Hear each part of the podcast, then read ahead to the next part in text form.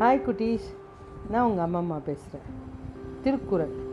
வேண்டுதல் வேண்டாமை இலானடி சேர்ந்தார்க்கு யாண்டும் இடும்பை இல.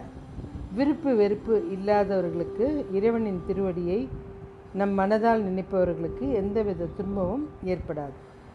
ஒரு நகரத்துக்கு ஒரு சட்டம் இருந்தது. அதுபடி யார் வேணுனாலும் அந்த நகரத்தில் ராஜாவாக இருக்கலாம். ஆனால் பதவி அஞ்சு வருஷம்தான். அஞ்சு வருஷம் முடிஞ்சதும் அடுத்த நாளே அந்த மண்ணை ஆத்தோட அடுத்த பக்கம் எடுத்துன்னு போய் காட்டில் விட்டுருவாங்க. அந்த காட்டில் மனிதர்களே கிடையாது.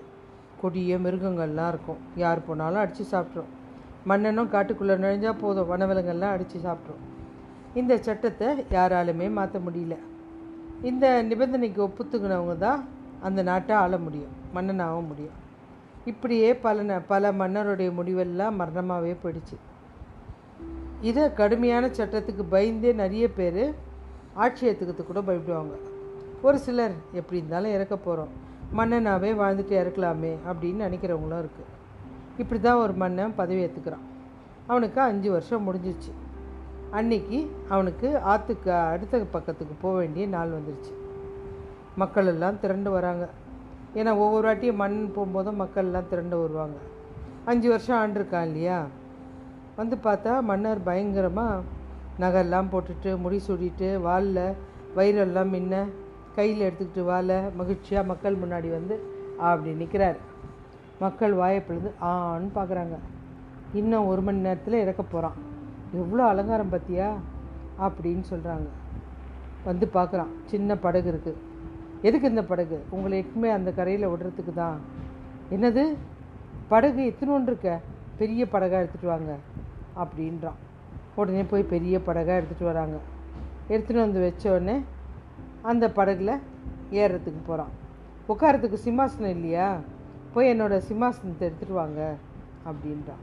இவ்வளோ நாள் ஆட்சி பண்ணான் இல்லையா அந்த சிம்மாசனத்தில் உட்காந்து அதை எடுத்துன்னு வராங்க.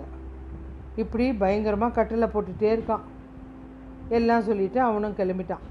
நல்லா அலங்கரித்த படகு அருமையாகுது. ஆற்றை கீழ்ச்சிட்டு போகுது. ஏறி உக்காந்துடுறான் மக்களுக்கு இந்த அதிசயத்தை பார்த்து வாயை பிளந்து உக்காந்துருக்காங்க. நடாது இப்படி இருக்கானே அப்படின்ட்டு. இவனும் போயிட்டுருக்கான். படகோட்டிக்கு மாத்திரம் ஒன்றும் புரியல. நடாது இப்படி இருக்கானே இவன்? கேட்கலாமா ஒன்றுமே பேச முடியலையே. நான் இட்டு போன வரைக்கும் எல்லாம் அழுது ஆர்ப்பாட்டம் பண்ணி வருவாங்க. இவர் மாத்திரம் ரொம்ப ஜாலியாக வராரு அப்படின்னு கேட்டு மன்னா எங்கே போகிறோன்னு தெரியுமா உனக்கு? அப்படின்னு கேட்குறான் தெரியுமே? இந்த நகரத்துக்கு அடுத்த கரைக்கு போகிறோம் அப்படின்றாரு. அங்கே என்ன இருக்குன்னு தெரியுமா? அப்படின்றான். தெரியும் தெரியும். இவ்வளோ தெரிஞ்சு எப்படி உங்களுக்கு வந்து அங்கே போகிறதுக்கு முடியுது? இவ்வளோ சந்தோஷமா? அப்படியா? நான் யார்கிட்டயாவது ஒருத்தர்கிட்ட சொல்லி தானே ஆகணும். உங்ககிட்டயே சொல்கிறேன் நான் என்ன செஞ்சேன் தெரியுமா? ஆட்சிக்கு வந்த ஒரே வருஷத்தில் ஆயிரம் வேட்டைக்காரர்களை அங்கே அமிச்சேன். கொடிய விரங்கள்லாம் ஃபுல்லாக எல்லாத்தையும் வேட்டையாடிடணும். அந்த ஒரு விலங்கு இருக்கக்கூடாது அப்படின்னு நினச்சிட்டேன்.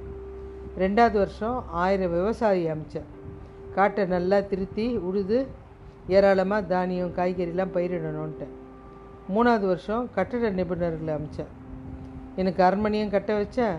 மக்களுக்கு வசிக்கிறதுக்கு சின்ன சின்ன வீடுகளும் தயார்.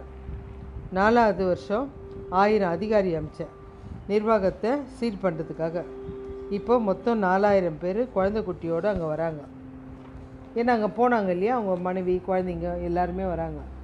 இப்போ நான் காட்டுக்கு போகல என் நாட்டுக்கு போகிறேன் அதுவும் சாக போகல வாழ போகிறேன் அதுவும் மன்னனாக ஆள போகிறேன் அப்படின்றான். இதில் ஒரு கேள்வி மட்டும் எடுத்துக்கலாம். மன்ன வெற்றிக்கு காரணம் எது? பல காரணங்கள் இருந்தாலும் குறிப்பாக ரெண்டை சொல்லலாம். அஞ்சு வருஷம் ஆட்சிக்கு பின் உயிர் வாழ வேண்டும். அதுவும் மன்னனாகவே வாழ வேணும்னு அவன் முடிவு எடுக்கிறான். எவ்வளோ சிறப்பு. இருக்க போகிற நாள் கூட நல்லா வாழணும்னு நினைக்கிறான். அந்த முடிவுக்கு அவன் சும்மா இல்லை. அவன் ஆல்ரெடி அரசன்தான் சும்மா இல்லை.